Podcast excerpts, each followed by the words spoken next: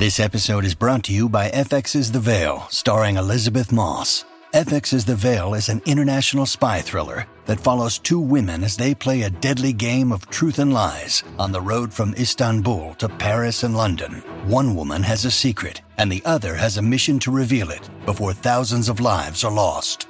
FX's The Veil, now streaming, only on Hulu. Your brain needs support, and new OLLY Brainy Chews are a delightful way to take care of your cognitive health. Made with scientifically backed ingredients like Thai ginger, L-theanine, and caffeine, Brainy Chews support healthy brain function and help you find your focus, stay chill, or get energized. Be kind to your mind and get these nootropic chews at olly.com. That's O-L-L-Y.com. These statements have not been evaluated by the Food and Drug Administration. This product is not intended to diagnose, treat, cure, or prevent any disease.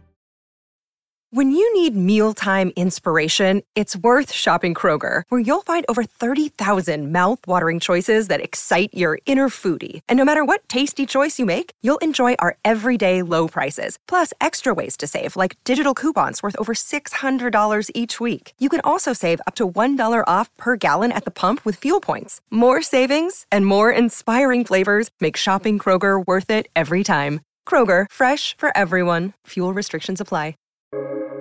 Welcome to the New Books Network.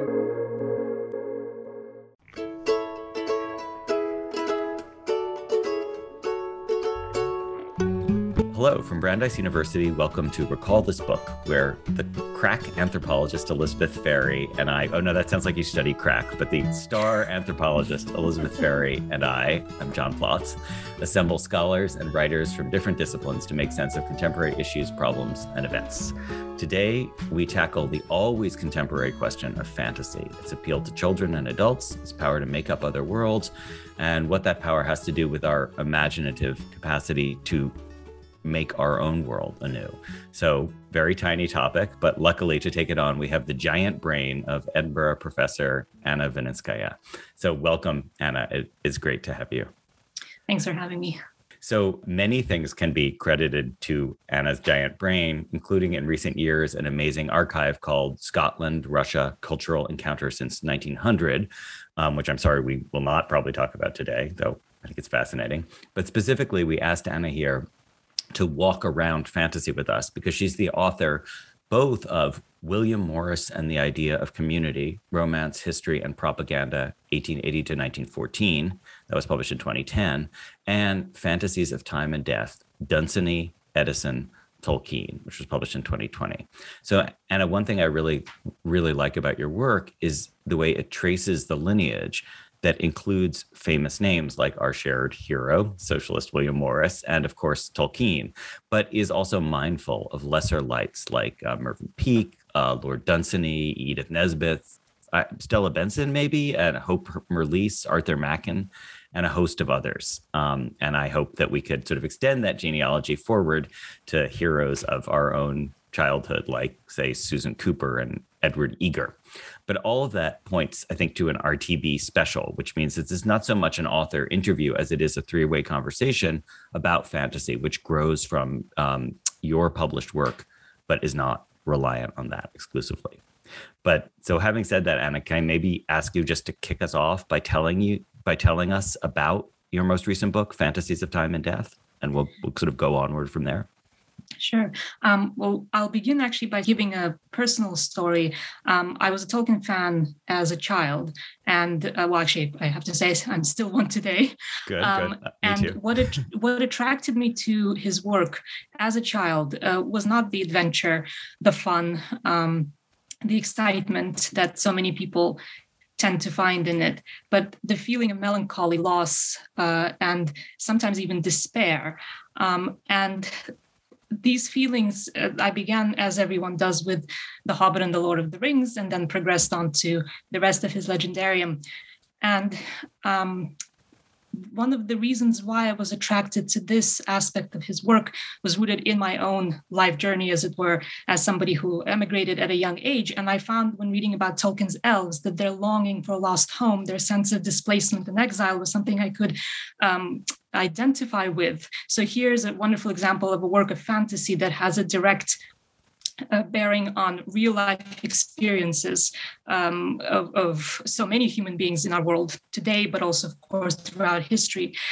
And connected with this uh, overwhelming sense of, of uh, melancholy and nostalgia was a meditation on the passage of time, of course, the things that time takes us away from in our own lives and in history more generally, the, the things we lose as a culture um, as time passes. And of course, for Tolkien, the question of death, as he himself said, was absolutely central and I latched on to this even as a child before I began to uh, consider it analytically, uh, as yeah. it were, later in life. Can I jump in on that? That point about death is so fascinating, especially as a child reader, because I completely understand what you're talking about with that feel of nostalgia and loss.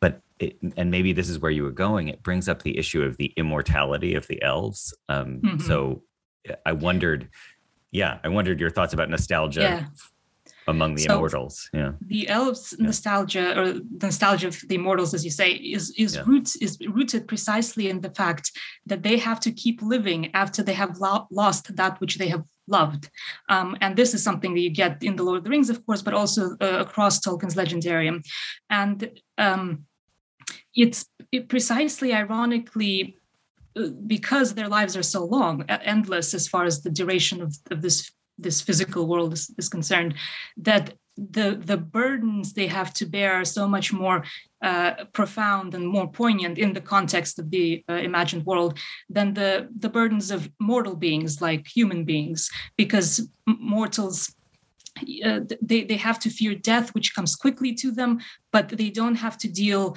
uh, with the accumulating losses that the elves accrued uh, over their uh, lifetime, their endless mm-hmm. lifetimes. I wanted to say that I love that we dived right into Tolkien, right. but I, I think it's um, no, but it's just fascinating to think about that particularity of Tolkien's struggle with um, like nostalgia, as you put it, Anna, uh, but also sort of the immortal perfect world versus the broken ruined world that we actually live in. Um, I mean, you're making me think I think in you know you guys probably know I'm obsessed with Ursula Le Guin and the scale, the time scale in Le Guin. The dragons live on right. that other time scale, yeah. um, and then there's a kind of interface between the dragon and the human. And just to scale outward maximally, can I ask? And have you thought about the analogy to very very old um, epic forms that we might or might not call fantasy, like the Iliad and the Odyssey, where mm-hmm. the gods are kind of coterminous with the humans. They somewhat envy the humans for being mortal, but they mm-hmm. they kind of struggle with the burden that they're immortal and therefore their actions are kind of light, whereas humans are mortal and their actions are heavy. I guess. Yeah, I mean, there. If if you look at uh, various pa- pagan pantheons, quote unquote, um, it, yeah. it is interesting to observe this kind of thing. Obviously, um, uh, to to say just one more thing about Tolkien, uh, sure. in his in his uh, instance, it's the Norse Norse uh, pantheon um, that's most relevant and in, as an inspiration and so on. Although it was by no means limited to that, um, and the idea of the doom of the gods that uh, the the gods ultimately will also have to uh, will also be defeated in the end um, is is something that uh, um, you you can see uh, entering into his own um, subcreation. Um, and to maybe bring this back to the subject of my book as well, Tolkien was by no means the only early fantasist, and I called him early because, of course, much of what he was writing um, pre, we think of the Lord of the Rings as a mid 20th century work, but in actual fact, it's really more early 20th century. Um, and um, at that time, there were others like uh, Lord Dunsany, like E.R. Eddison, who are the other two um, authors that I consider in my in my monograph, who were uh, uh, exploring this idea of what the gods relationship is to human existence to existence in general um, what uh, they, they were producing these thought experiments what it must be like as an immortal being who's not just immortal like an elf living in this physical world and bound by its constraints, but actually is you know transcend the world can create the world can destroy the world and so on. Um, what it must be like for a being like that uh, that has uh, on the one hand, uh, immense powers, but on the other hand, uh, is also uh, subject to um, constraints of a different kind um, on their nature. Um, and what the relationship is between these uh, sort of div- divine beings and um, the creatures they create, whether those be mortal or immortal. So th- these kinds of questions were ones that various fantasy authors were um, in, engaging with um, in the early 20th century, and obviously since then as well. So any author who creates a simulacrum of reality is subcreating. Um, but um, in the case of a fantasist, they've introduced aspects into that subcreated secondary world that are not present in the primary world where we actually live.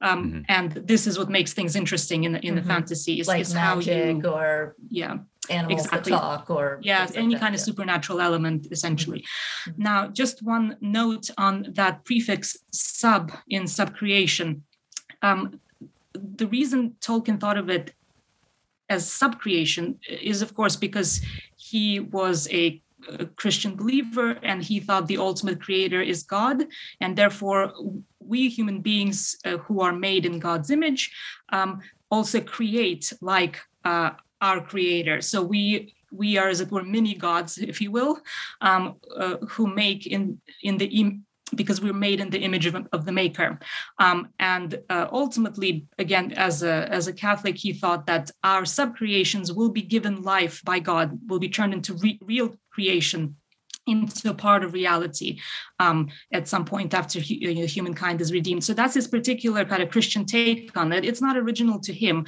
If you read uh, the essays of George MacDonald, who was a Victorian fantasist um, writing sort of in the second half of the 19th century, uh, and his essays on the imagination, he pretty much says the same thing. Uh, so, and there are others as well. So, the the and uh, MacDonald was a Congregationalist minister um, who uh, who whose ideas were deeply rooted in his Christian belief as well. So.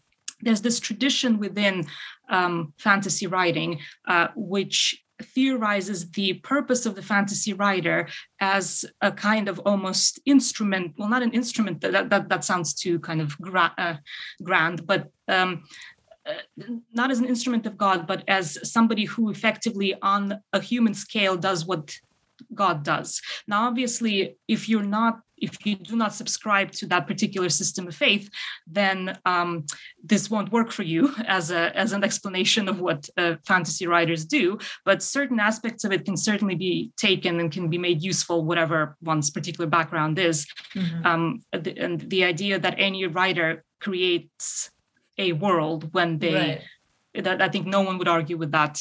That that's a fairly self-explanatory. I was thinking that the very term world building and when people talk and they often talk about it in the context of worlds that don't follow the same rules as yeah as yeah. our everyday worlds that already is implied maybe not a not a divine creator but but some sort of process of of creation that that looks yeah. a lot like that right yeah but it's completely fascinating to know i had missed this, and I guess it's in on fairy stories that that Tolkien believed that after human existence that those yeah. worlds would actually somehow be realized that's that was the, that's amazing the hope as he yeah. uh, it's it's in the epilogue to the essay on fairy stories that people don't yeah. tend to focus on um, but that's pretty much what he says there um, uh, and I think mo- most critics don't go there because it's yeah. just a you know it's a it's a, a bit too far for well, know, but it's I mean it's interesting we don't we don't really need to talk about the kind of tension between Lewis and Tolkien but that's mm. an interesting like I always assumed that one of the things that Tolkien didn't like about Lewis was his insistence on that kind of um,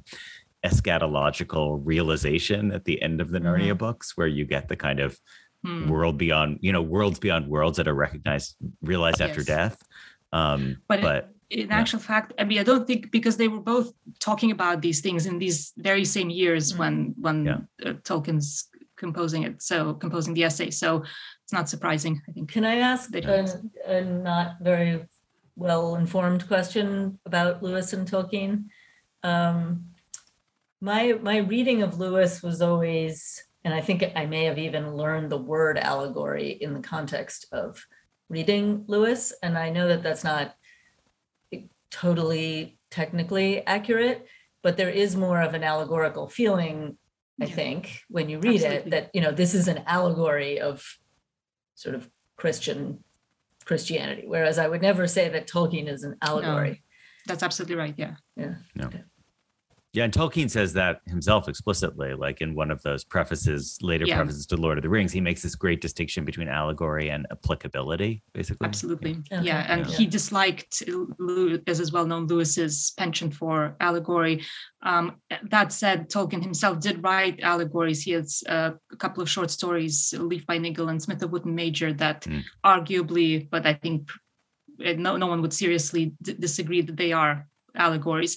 So he practiced in that form too, but it was not his favorite um, by any means. Yeah. Um, and this is, but this raises a, a much uh, an interesting, bigger question about the degree to which fantasy in general um, is susceptible to, uh, well, not just allegorical interpretations, but to the impulse towards allegory.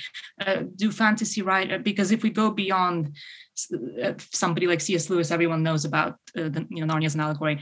Um, how much allegory, quote unquote, can be found in um, other types of uh, fantasies. And if, if I may bring in um, one of the authors that uh, wrote my book about, E.R. Eddison, who is not well known, um, he's very uh, difficult to read. Uh, that may be one reason why very few people read him, Mm. but I think very rewarding once you you um, Uh, get a hold of him. Also very ideologically problematic, and that's something maybe if we talk about Morris later on, we can talk I, about. I, I think that'd be great to talk about, actually. Yeah. yeah but just to say that uh, eddison was very interested uh, in this question of allegory as well. He hated it. Uh, he he built a whole philosophical system on the basis of this the significance of particularity uh, and uh, sort of the irreducibility of uh, of things. Um, and so he here was another fantasy writer who was re- repudiating allegory as a, as a mode um, Mhm. very very consciously um, and explicitly Maybe we could connect that to the ideological uptake Mm. question that you mentioned. And I, I guess the way I was thinking about this, but Anna, you should t- take the question any way you want. But I was thinking uh, that there are tendencies in in you know even in what you've been saying but if we think about how somebody like tolkien works to subcreate there's tendencies to imagine that as um, affirming a kind of um, possibility of a stable world order which you could think of as conservative by nature i mean whether it's redemptively christian or just sort of a um, you know a, a, a, a, kind of reinforcing the stable facticity of like a story frame that holds. And then there's another way in which, because subcreation or secondary world making is reimagining, it would be um, consistent, you know, with the sort of claims that Ursula Le Guin makes, you know, that there's a manifesto for reimagining the world built into fantasy. Like that is that fantasy Mhm. there's there's one reading of fantasy that says people are escapists. Like fredric jameson says fantasy is escapism. It's just Mhm. idle wish fulfillment. And that would make it look more ideologically either neutral or conservative. And then there's another vision that says well no it's actually showing you a way out um, ergo it's emancipatory it's progressive it's anarchist however you want to talk about it which yeah which which angle Hmm. you know which angles make sense to you and why Uh, well, all of them uh, together, as it were, because it's uh, we we we haven't touched on the thorny issue of defining what fantasy actually is, and I don't Sure. suggest we we go Yeah. that way because Mhm. that's a that's a rabbit hole. But uh, because so many different things have been called fantasy, I think it's it is actually impossible to generalize. Uh, the certain works that we call fantasy fit into the, the, the former kind of, and certain fit into the latter. Um, there's um, I, I know, for instance, uh, a recent book by James Gifford on um, fantasy and the, the radical fantastic and modernism, Yeah. anarchism, and, and fantasy. He uh, has chapters devoted to uh, Dunsany and Mirrlees and and so on. Um, and, and Morris, um, and as well as obviously later fantasists. But there have been readings of the same authors that have taken both tacks, uh, as it were. So Yeah. it's possible to read in the same work from uh, opposite points of view as as on the one hand transformative but if looked at from a different angle uh, Mhm. which you could call conservative even tolkien who is nobody would argue uh, i think that uh, he's particularly radical um, ideologically speaking. But if you actually look at his definition of escapism in On Fairy Stories uh, as uh, something that um, that makes us want to revolt against the abuses of the status quo. And he talks specifically about um, factories producing bombs um, mm-hmm. in that essay. He gives that as a concrete concrete example. Obviously, he also talks about um, uh, the uh, the internal combustion engine and mm-hmm. uh, sort of uh, you know um, industry and, and all the rest of it, which is his better known. Uh, conservative side, if you will, um, but uh, but he frames fa- fantastic escapism as a statement against uh, war in the essay on fairy stories. So, as a kind of uh, call to um, uh, reimagine the world in a radical way that that um, condemns the uh, sort of the abuses of human society, the destruction of human mm-hmm. life, mm-hmm. and so mm-hmm. on. Um, so that you could you could easily read that as quote unquote radical if you wished to do so. So I think it's it's all it's all about how we define these terms. I think ultimately, uh, but um, if uh, if we step back into uh, a more narrow definition uh, where we're literally looking at the political views of a given fantasy author, then things are, are relatively simple. And we can take someone like William Morris, who was a, a Victorian uh, writer of fantasy, but also one of the founders of uh, British socialism. And in, in um, sort of in his later years, which is when most of his uh, fantasy romances were written, uh, he was active uh, as uh, he was an active Marxist. Uh, mm-hmm. So he in, infused his fantasy with ideas uh, about, for instance, communitarian ways of living, uh, about the, uh, the importance of solidarity, all of those kinds of things, kind of values.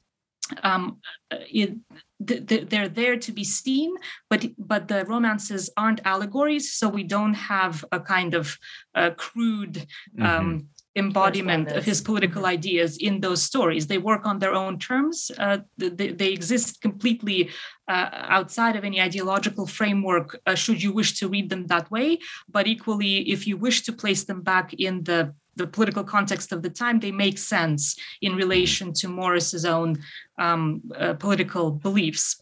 Which may explain so, why News from Nowhere and The Dream of John Ball, say, are more sort of widely cited works than those works. Yes, exactly. They, because they lend themselves to more direct. Exactly. Yeah. Because he's mm-hmm. explicit there, because News from Nowhere is is a straightforward socialist utopia. And you know yeah. the, the, it's all you know the label is right there. I mean aside from fantasy one of my main research areas is the uh, sort of the history of the british socialist movement. And in the 19th century um, uh, the socialists and i'm referring here not just to writers but to, to sort of uh, the activists political activists and so on um, they use the, the they use the past very very actively um, in order to formulate their critique of the present. So they were able to um, uh, uh, to uh, critique cap- the capitalist. Um, uh, status quo by invoking s- certain models, sometimes inventing uh, th- the past in a way that suited their particular um,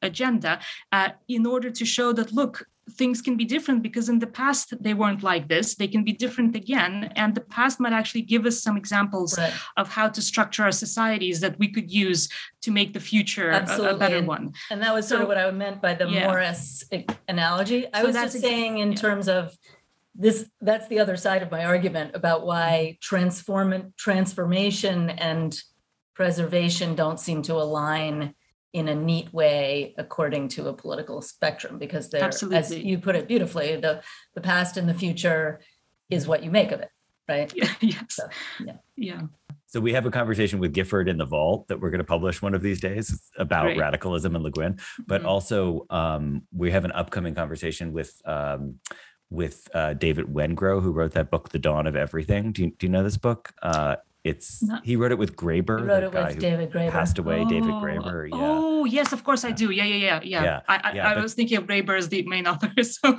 yeah, yeah, yes, yeah. of course. Yeah. So so Wengrow is the archaeologist who mm. who worked with Graeber, and one of the things I love about that book is that it it basically just shows the insane variety of like economic and political dispensations Mhm. under which so-called quote prehistoric human society has endured you know there's not one It's teleology enrolled. Mhm. yeah Mhm. it's just yeah exactly like a multifoliate version of how you articulate basically uh, power knowledge uh, authority you know like all of these different variables that can be combined in many different ways and um Mhm.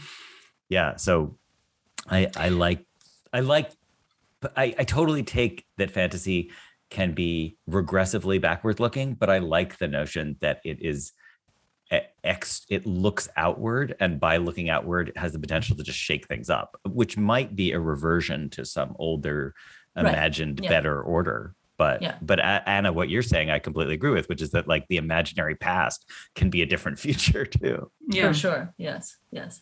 so we haven't really talked about the children's fantasy side or the children versus adult. I mean, we've been assuming a sort of continuous. And Anna, you started us off with that beautiful anecdote about your own, you know, like feeling that sense of loss and nostalgia that it sounds like pervades even your adult account of Tolkien as well. But do mm-hmm. we want to think a little bit about the um the notion of these as books for children versus what it means to be an adult. Like as an adult reader of fantasy? Are you an outside reader always or sort of a secondary reader? Uh, yeah. Yeah, so I uh, wouldn't class uh, ch- uh, well Tolkien's writing, except for the, the obviously children-oriented Hobbit and several of his shorter uh, stories. Uh, he is not a writer for children, uh, children, although he is accessible to children. And I think that's what wrongfoots some people that when they come across a work uh, that is not inaccessible. Um, and obviously there are all the market, marketing considerations and uh, um, uh, sort of critical uh, disparagement that uh, greeted uh, or the, the publication of the book and that has persisted in certain quarters since. So even leaving all of that aside, I think we we shouldn't class something as a quote unquote children's book in that negative sense um, if it can be read by children because it can also be read by adults just as well and as tolkien himself said on the in the essay on fairy stories and i apologize for, for constantly coming back to that um, it, adults will get more out of it um, children can read it and enjoy it, but adults will get so much more. Um, and that is a hallmark of all children's fantasy that is actually intentionally targeted at children as well. Uh, that uh, if it's well written, adults will be able to uh, glean more from it than children could possibly do. Um, and uh, one interesting and that works uh, sort of the, that's both for the good and for the bad because if we take someone like edith nesbit who is a well-known children's uh, fantasy writer from the early 20, sort of late 19th, early 20th century. Um, and incidentally, also she was a, a, socialist member of the Fabian Society, so um, on, on, the kind of radical end, if you will, politically. Um, th- those books are uh, they're urban comic fantasies for the most part. Um, they're very uh, enjoyable reads. Uh, my, my, uh, my, own daughter sort of really loves them. Um, but then when I look at them as an adult reader with a kind of contextual knowledge and so on, I actually find a lot of distur- ideologically, politically, if you will, disturbing elements in them um, in relation, sort of, well, in relation to depictions of class, to, you know, race, yes. even, even to a certain Empire. extent, gender. yeah. and so on, which a child would simply not pick up on because they lack the the reference points of uh, the the background. I have a question. I mean, something like E. e. Nesbit, it makes sense that it's written for children because it has children protagonists, right? Mm-hmm. And I didn't know, although I certainly in many ways more accessible, The Hobbit. I think it's I like it much better than the Lord of the Rings, uh, than the oh Fellowship. oh uh, those are the- fighting words dude I know, Really? but um, as you can see, and I'm willing to fight if I need to. But um, but uh, what makes it uh, ob- obviously for children in your sense? Right. I think actually I was thinking in terms of uh, origins because it, it began as a story for one of one of his own children, um, and was famously the, the the publisher's reader for it was famously the publisher's son, eleven year old I think son at the time. So uh, Yeah. so in that sense, in, in terms of its gestation um, and publication, uh, it was Yeah. always framed that way. It was obviously published as a children's book. But if you but you're right uh, in that if you look at it simply uh, as a text in its own right. Uh, actually that's true. I mean, what aspects of it class would make us classified as a children's book? I'm not so sure in that instance. Mm-hmm. Uh, so that's actually. I mean, it's question. definitely less dark than the rest of the, you know, than the ring cycle anyways i, I don't know i'm gonna say I, I love the hobbit i was read it as a child i read it to my children with great pleasure i have read it as an adult with pleasure but i think the there and back again structure is pretty classic children's story i mean uh-huh, it has a right. it has a quest with you know various people who loom into view as you know obstacles or episodes for the unfolding experience of a single you know small somewhat childlike figure, I think. I mean, he might be mm-hmm. old, but he is, you know, ingenuous. Yeah, sure. Um, and Lord of the Rings is different from that. Like Lord of the Rings just it demands a complexity of world rendition. It is it's not just the unfolding of a line. It's like looking laterally and seeing the whole map. Um, right. So, yeah. But. Yeah but uh, it, this also raises the question of uh, different target audiences and whether there's such a thing, for instance, as young adult fiction, mm-hmm. because that's a marketing category which um, uh, is has limited usefulness, I think, as a critical category. Um, but nevertheless, except nevertheless, that a Wizard of Earthsea was commissioned to be a young adult book. That's yeah. in fact exactly what I was yeah. going to bring up right now is the Wizard of Earthsea, because in that instance, it's it's precisely uh, it the label sort of it's made to to the label and the protagonist is uh well if yeah. the protagonists rather because they're it's not Sparrowhawk and um, yeah. Arren and so on. Uh, the, the the boy protagonists they're uh, they're sort of on the cusp of manhood, so yeah. they're adolescents, um, yeah. and the story is about uh, their uh, you know crossing over that line into adulthood, so their mm-hmm. initiation, mm-hmm. if you will. And there's it's a very like interesting school story at the beginning. Yeah, right? uh, but with Roke, absolutely, yeah. yeah so there are yeah. all those hallmarks. Um, so so that that's an interesting. But then of course it goes beyond that, and obviously when when Le Guin con, you know, continued the series into Tehanu kind of and and onwards, uh, yeah, it of course at that point I, I, think it sheds its young adult associations almost completely, and if you know especially you know if you think about the Tehanu to such an extent about the life of the middle aged. Um, yeah yeah. that uh, you, you, sort of uh, you, i think those classifications begin to creak and fall apart basically the uh, the mm-hmm. more it develops um, so i think and that's a, a hallmark for me of you know um, i mean that's what good fiction should do uh, mm-hmm. it shouldn't remain uh, imprisoned by any kind of categories that might be imposed upon it Gen- generic categories you mentioned. Yeah, yeah.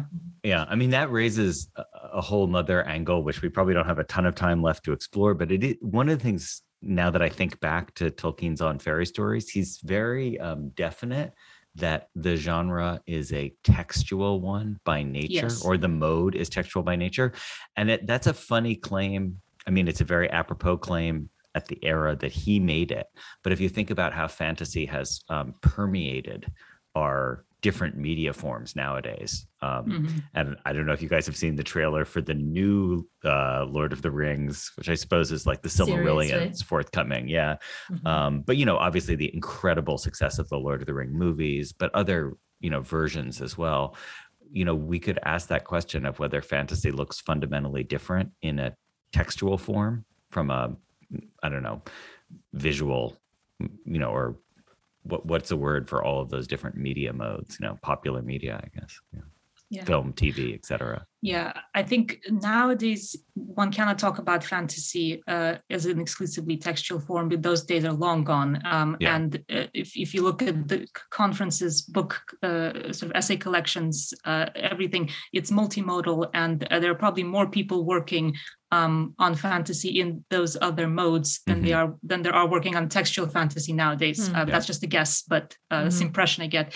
Um, but I think they do differ. Uh, so the films, fantasy films, uh, would come the closest, I think, to textual fantasy because there is a single well to a certain extent the single author's guiding vision determining uh, the the whole product, um, the whole mm. sort of final output. Although obviously, unlike a book, there are lots of other people involved in the mm-hmm. creation of of of, of uh, cinematic fantasy, but usually there's still a, a, a director uh, who stamps their vision on um, um, on the world. But once you get into gaming, for instance, then even mm. that goes by the wayside, and um, there's so much agency is given to the player, for instance, in navigating their way around the world mm-hmm. and choosing, uh, sort of uh, learning about it, um, doing different things in it.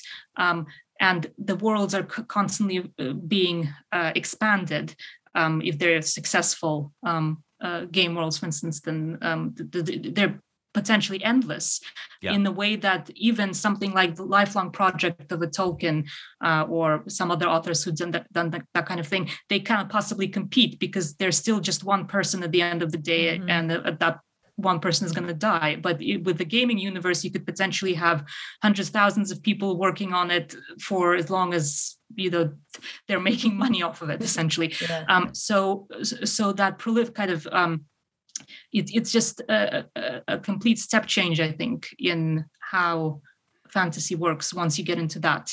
Yeah, though I will say your use earlier of the word legendarium, which is the word that people use to describe the Tolkien corpus and its potentially extensible edges, of course, brings back older concepts, like not just the Marvel cinematic universe or the Star Trek cinematic universe, but also the Arthurian legendarium, right? There's yes, a long tradition yeah. of available story space, which might be multiply absolutely. authored.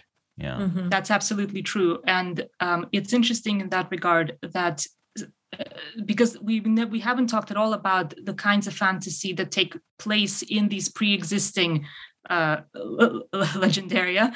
Uh, So Arthurian fantasy, of course, yeah. is a particular subgenre, a very the fruitful one, and yeah. it is simply the latest incarnation of something that goes back literally thousands of years. Mm-hmm. And we could view um, if, if, any fantasy that that uses existing pantheons, for instance, yeah. uh, either Greek pantheon or whatever, in a sense, also is doing precisely that. So you're right, right. in that sense, fantasy, textual fantasy has always or, already been there. Um, yeah. You know, as and the th- the thousand and one nights is another legendarium yeah. which borrows itself borrows right. from indian stories and and mm-hmm. persian stories and you know changes its name and its shape and yes yeah mm-hmm. So, mm-hmm. so that's true yeah. So this is probably a great moment to turn, uh, Anna. So the final step for home here is a category we call recallable books. So where we ask, you know, another book that you would recommend to listeners here that might relate to this conversation. So maybe there's something you want to sort of pull off the shelf. Is that did you did you have a book in mind or? Uh, so um, when you asked me to think about that, uh, I, I, went through a number of contenders, uh, and actually, I'll settle on something.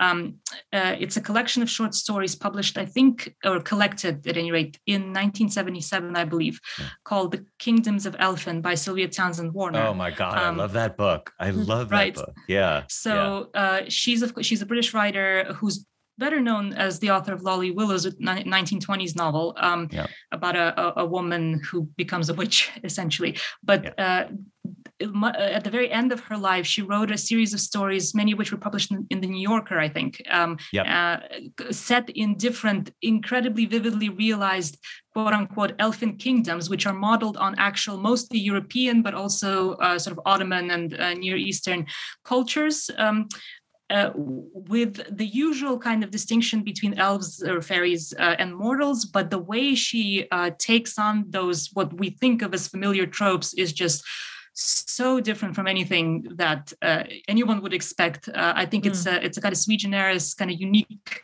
creation, and um, I, it's disturbing. So uh, it's not a, a, cuddly, fuzzy read by any means, um, but it is. It'll make you uh, question your understanding of fantasy. I think uh, so. I would recommend that. Oh, I yeah, that's so great. Thank you so much. I totally uh, agree. I mean, maybe James Hogg would be the closest comparison, but you know, 170 yeah. years after some of those strange um, fairy tales. But and it, Hogg it is, it, uh, is, actually mentioned, I believe, in in um, one or yeah, I think in the final stories. story, maybe. Yeah, yeah, um, yeah exactly. Mm-hmm. Cool. Um, Elizabeth, you're going to pass this week, right? Or you? Um, well, I did occur. One did occur to me, uh, which maybe I'll bring up, and yeah. um, which is the Lloyd Alexander uh, mm. Taran series. Um, I've forgotten the name of the series itself, but Chronicles of Prydain, I think. Chronicles of Prydain, Yes. yes, Yeah. uh, that begins with the the Book of Three. Um, Yeah. And I was thinking of it partly in relation to this idea of the legendarium, right? Because it's drawing on on Welsh, uh, sort of a Welsh Yeah. World and also Welsh mythology. Um, but you know, that's one that I, in some ways, I I think it's a lot. I'm not sure it's as good as the Earthsea cycle, but It's definitely um, not. But it No, is. yeah, I. I I, I, I do love it, it though. I, I but I- adore it also. and too. I love its you know the sort of way it has this kind of episodic character um, character and there's the the one of them which is called Taran Wanderer um, which is a kind of very different in tone from the others uh, and and uh, where where the protagonist goes and he learns to first to weave and then to throw pots and then to forge a sword. And it has this very kind of detailed sort of production aspect. It's almost a little bit like um uh, Little House the on the Prairie. yeah the Laura Ingalls Wilder where there's like Yeah. these descriptions really t- it's kind Yeah. of technical How to smoke how to smoke a pig. Yeah. exactly and Yeah. uh and uh yeah i just uh i i love that change of pace that it that it sort of allows Yeah. I just wrote a footnote about it, in which I sort of compared the fact that uh, Taran is the assistant pig keeper to the fact that um, that Ged begins as a goat keeper, Goat, and I talked about this yeah, kind of magic and manure quality, where it's like very earthy and very enchanted, both, and that's I think that's something super endearing about those books. Mhm, Yeah. mhm. Yeah, and you're and that tradition of going back to the Welsh stuff because uh, you know that's she's he's not the uh, only person to yeah. kind of Mhm. reinvest the Mabinogion. Um, yeah. Oh, so very quickly, I'll say I I picked a book that often gets classified as science fiction, which is uh, N.K. Jemisin's The Fifth Season. Um, you'll see it in both, but I think you know she's clearly in conversation with Le Guin, and I really like Jemison both because you know she's got this wonderful donne of a world where people can make or stop earthquakes with their minds. So that's sort of the magical power but then she has a very sharp sense of how much what she's doing is not not allegorical to our own world but applicable in terms of the way that power works and um, you know there it belongs to that tradition of kind of um, geopolitical fantasy i guess where you Right. learn a lot about who's in power and what you know what what you and can othering do to right power Yeah. and othering how power and works. othering for sure yeah yeah. like it turns out that basically people who can control earthquakes are the most are the strongest people in the world and that makes them the most abject because they need to be controlled by those who have real power need to control the sort of earthquake minds so yeah it's it's a very resonant um, book and then a, a series but especially the first book i love Okay, so I'm just going to add really quickly that for those of you who enjoyed these conversations, I think you'll want to tune in two weeks um, from now, where we're going to rebroadcast a conversation that we had uh, years ago now with Madeline Miller, the author of Circe. And I also think you might like episode 46 when we spoke with children's lit expert Leah Price. And those are searchable, uh, like all our archives, through our website or through the New Books Network. So, Anna, this has been a huge pleasure. Um, thank you so much for taking the time. Recall this book was founded by Elizabeth Ferry and me, John Plotz. It's sponsored by Brandeis and the Mandel Humanities Center. Sound editing is by Naomi Cohen, website design and social media by Miranda Puri of the English department. We're eager to hear your comments, criticisms, and thoughts. If you liked what you hear, please subscribe, rate, and review us on Apple Podcast or wherever you get your podcasts. From all of us here at RTB, thanks for listening.